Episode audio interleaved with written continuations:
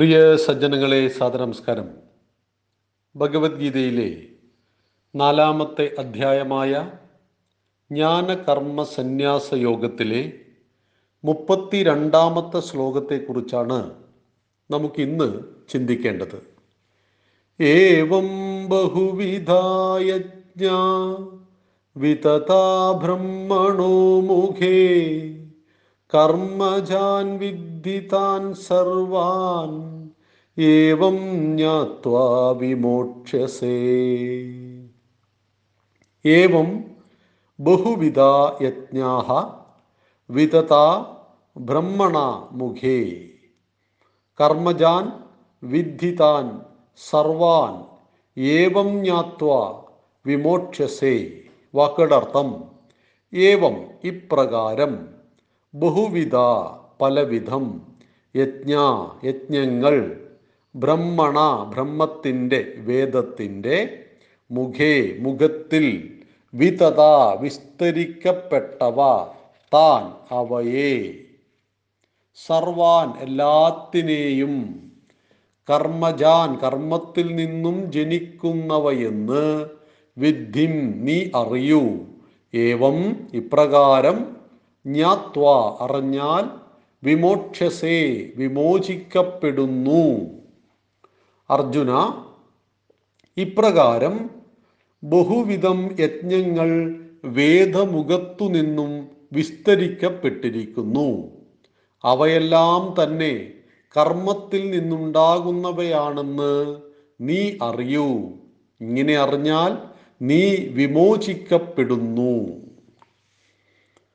ഭഗവാൻ അർജുനന്റെ വിഷയത്തിലേക്ക് അർജുനന്റെ പ്രശ്നത്തിലേക്ക് വരികയാണ്. ഏതാണ് യജ്ഞങ്ങൾ? ഏതൊക്കെ തലത്തിലുള്ള യജ്ഞങ്ങളുണ്ട്? ആ യജ്ഞങ്ങളെ കുറിച്ച് ഭഗവാൻ വിസ്തരിച്ചു പറഞ്ഞു കൊടുത്തു.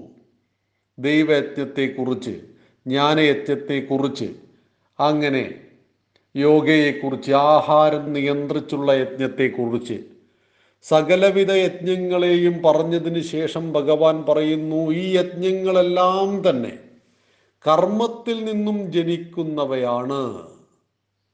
കർമ്മത്തിൽ നിന്നും ജനിക്കുന്നതാണ് യജ്ഞമെന്ന് നീ മനസ്സിലാക്കിയാൽ നീ വിമോചിക്കപ്പെടുന്നു. അതായത് ഒരു പാപവും നിന്നെ ബാധിക്കുന്നില്ല. ഇവിടെ എന്തായിരുന്നു അർജുനന്റെ പ്രശ്നം?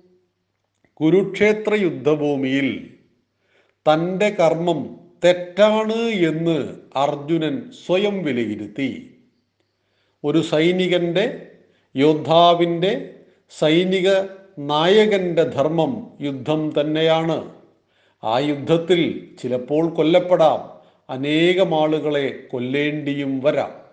ഇത് ലോകനീതിയാണ്.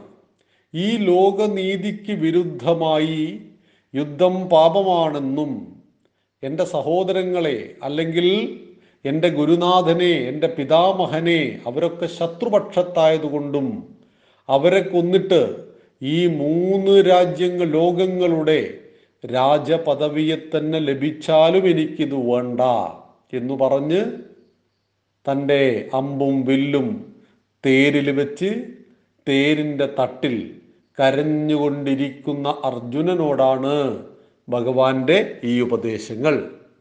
ഈ ഉപദേശങ്ങൾ പറഞ്ഞപ്പോൾ ഈ മുപ്പത്തിരണ്ടാമത്തെ ശ്ലോകത്തിൽ ഭഗവാൻ പറയുന്നു ഏതെല്ലാം യജ്ഞങ്ങളുണ്ടോ ആ യജ്ഞങ്ങളെല്ലാം ഞാൻ നിനക്ക് വിസ്തരിച്ചു പറഞ്ഞു തന്നു അർജുന. പക്ഷെ ഒരു കാര്യം നീ മനസ്സിലാക്കുക. കർമ്മത്തിൽ നിന്നാണ് ഈ യജ്ഞങ്ങൾ മുഴുവൻ ഉണ്ടാകുന്നത്. അതുകൊണ്ട് നീ ഏതെങ്കിലും ഒരു യജ്ഞം തിരഞ്ഞെടുക്കണമെങ്കിൽ തന്നെ നീ കർമ്മം ചെയ്യുന്ന കർമ്മം ചെയ്യുന്നവനാകണം. കർമ്മം ചെയ്യാത്തവന് യജ്ഞം പറഞ്ഞിട്ടില്ല. ആയതിനാൽ നീ നിന്റെ ആയുധം കയ്യിലെടുക്കൂ. നിന്റെ കർമ്മം എന്താണ്? യുദ്ധമാണ്. ലോകത്തിലെവിടെയും സൈനികന്റെ കർമ്മം യുദ്ധമാണ്. യുദ്ധമില്ല എങ്കിൽ സൈനികനെ സംബന്ധിച്ച് സ്വൈരമായിട്ടിരിക്കാം. യുദ്ധമുണ്ടായാൽ സൈനികൻ യുദ്ധമുഖത്തേക്ക് പോകണം. അദ്ദേഹത്തിന്റെ ഇഷ്ടാനിഷ്ടങ്ങൾക്ക് അവിടെ യാതൊരു പ്രാധാന്യവുമില്ല. ഇപ്പം അവധിയിൽ നാട്ടിൽ വന്നൊരു സൈനികൻ. പെട്ടെന്നറിയുകയാണ് യുദ്ധമുണ്ട്. തിരിച്ചു വരണം. ഒരു നിമിഷം പോലും നിൽക്കാതെ ഓടും. അങ്ങനെ പട്ടാളത്തിലെത്തി. ചിലപ്പോൾ പിറ്റേ ദിവസം ആ യുദ്ധത്തിൽ അദ്ദേഹം മരിച്ചു പോയേക്കാം. അങ്ങനെ ധാരാളം സംഭവങ്ങൾ നമ്മുടെ നാട്ടിൽ ഓരോ രാജ്യത്തും നടന്നുകൊണ്ടിരിക്കുന്നുണ്ട്. ഇവിടെ ആ സൈനികന്റെ വ്യക്തിപരമായ പ്രശ്നങ്ങളോ ആ സൈനികന്റെ വ്യക്തിപരമായ ഇഷ്ടാനിഷ്ടങ്ങൾക്കോ അവിടെ യാതൊരു പ്രസക്തിയുമില്ല. കാരണം രാഷ്ട്രത്തിന്റെ പൊതു താല്പര്യമാണ്. രാഷ്ട്രത്തെയും ആ രാഷ്ട്രത്തിലെ സമാജത്തെയും ആ രാഷ്ട്രത്തിന്റെ അതിർത്തികളെയും ആ രാഷ്ട്രത്തിലെ രാജാവിനെയും ഒക്കെ സംരക്ഷിക്കുവാൻ വേണ്ടിയിട്ടാണ് ആ രാജ്യത്തിലെ സൈനികർ. ആ സൈനികന് അഹിംസാവാദവും സഹി അതുപോലെ തന്നെ അലസതയും ഒക്കെ പിടിക്കപ്പെട്ടാൽ തീർച്ചയായിട്ടും അത് ആ രാഷ്ട്രത്തെ ഗുരുതരമായി ബാധിക്കും. ഇപ്പം ഇന്ത്യ പാകിസ്ഥാൻ നാല് പ്രാവശ്യം ചെറുതും വലുതുമായ യുദ്ധം നടന്നു. ഈ യുദ്ധത്തിലെല്ലാം തന്നെ നമ്മൾ പാകിസ്ഥാനെ തോൽപ്പിക്കുകയാണ് ചെയ്തത്. എന്നാൽ പാകിസ്ഥാനുമായിട്ട് യുദ്ധം ചെയ്യുന്നത് ശരിയല്ല. എഴുപത്തിമൂന്ന് വർഷം മുമ്പ് നമ്മുടെ സഹോദര രാജ്യമായിരുന്നു. അതുകൊണ്ട് അവർ വിവരമില്ലാത്തതുകൊണ്ട് ഇങ്ങോട്ട് കൊന്നുകൊള്ളട്ടെ. നമ്മൾ കയറി അങ്ങോട്ട് കളിക്കരുത് എന്ന് പറഞ്ഞാൽ നമുക്ക് ആർക്കെങ്കിലും അംഗീകരിക്കാൻ പറ്റുമോ? നമ്മൾ പൊതുവെ ഹൈന്ദവ സമൂഹത്തിൽപ്പെട്ട ബഹുഭൂരിപക്ഷ ആളുകളും സ്നേഹത്തെക്കുറിച്ചൊക്കെ സംസാരിക്കുമ്പോൾ വാചാലരാകും.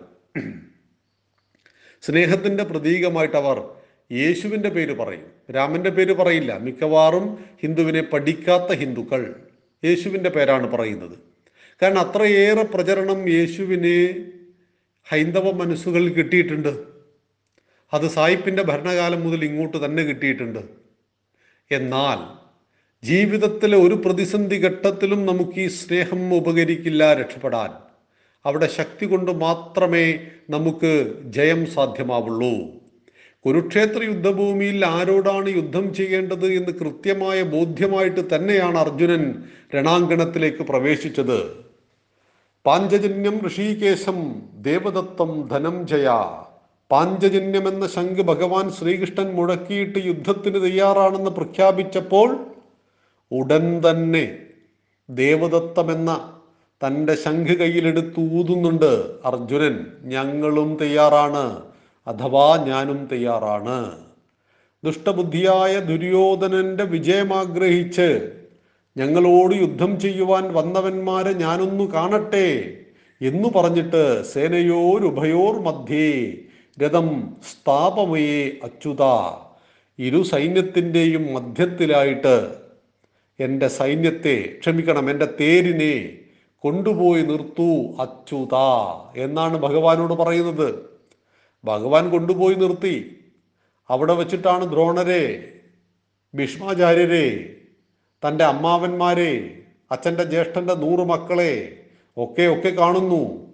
മമത്വ ചിന്തയാൽ വശം കെട്ടുപോയ അർജുനൻ യുദ്ധത്തിന് ഞാനില്ലെന്ന് പ്രഖ്യാപിക്കുന്നു ഒടുവിൽ. ഞാൻ സന്യസിക്കാൻ പോവുകയാണെന്ന് വരെ പറഞ്ഞു കളയുന്നു. ജീവിത വിഷയങ്ങളെ അഭിമുഖീകരിക്കുവാൻ കഴിയാതെ ഒളിച്ചോടുന്നവന് പറഞ്ഞതല്ല സന്യാസം. ഏറ്റവും ധീരനായ വ്യക്തിക്ക് മാത്രമേ ഒരു സന്യാസിയാകുവാൻ കഴിയുള്ളൂ.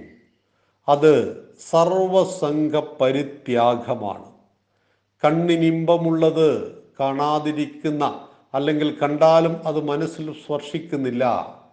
അതെനിക്ക് സ്വന്തമാക്കണമെന്ന വിചാരമുണ്ടാകുന്നില്ല.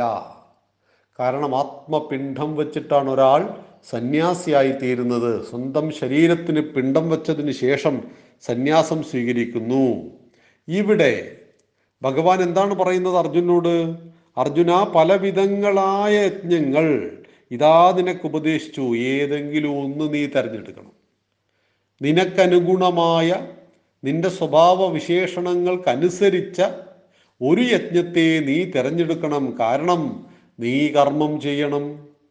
നീ കർമ്മം ചെയ്തില്ലെങ്കിൽ അത് ധർമ്മത്തെ ബാധിക്കുന്നതാണ്.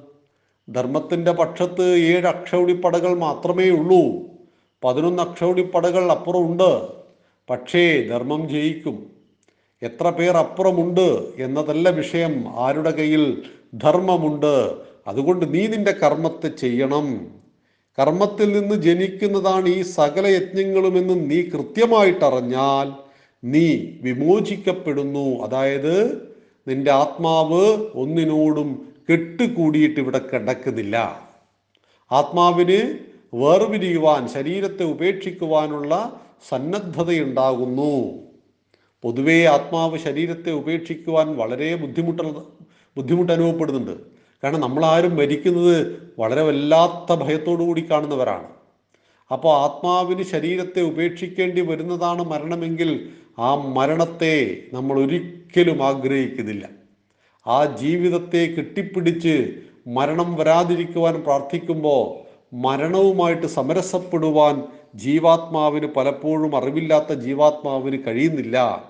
ഇവിടെയാണ് ഭഗവാൻ പറയുന്നത് കർമ്മത്തിൽ നിന്ന് യജ്ഞങ്ങൾ ഉണ്ടായി എന്ന് നീ അറിഞ്ഞാൽ തന്നെ അത് മനസ്സിലാക്കുമ്പോൾ തന്നെ നീ വിമോചിക്കപ്പെടുന്നു എന്ന് നാലാമത്തെ അധ്യായത്തിലെ മുപ്പത്തി രണ്ടാമത്തെ ശ്ലോകം വിശദീകരിക്കുന്നു. മുപ്പത്തി മൂന്നാമത്തെ ശ്ലോകത്തെക്കുറിച്ച് നമുക്ക് നാളെ സംവദിക്കാം. നന്ദി നമസ്കാരം. വന്ദേ മാതരം.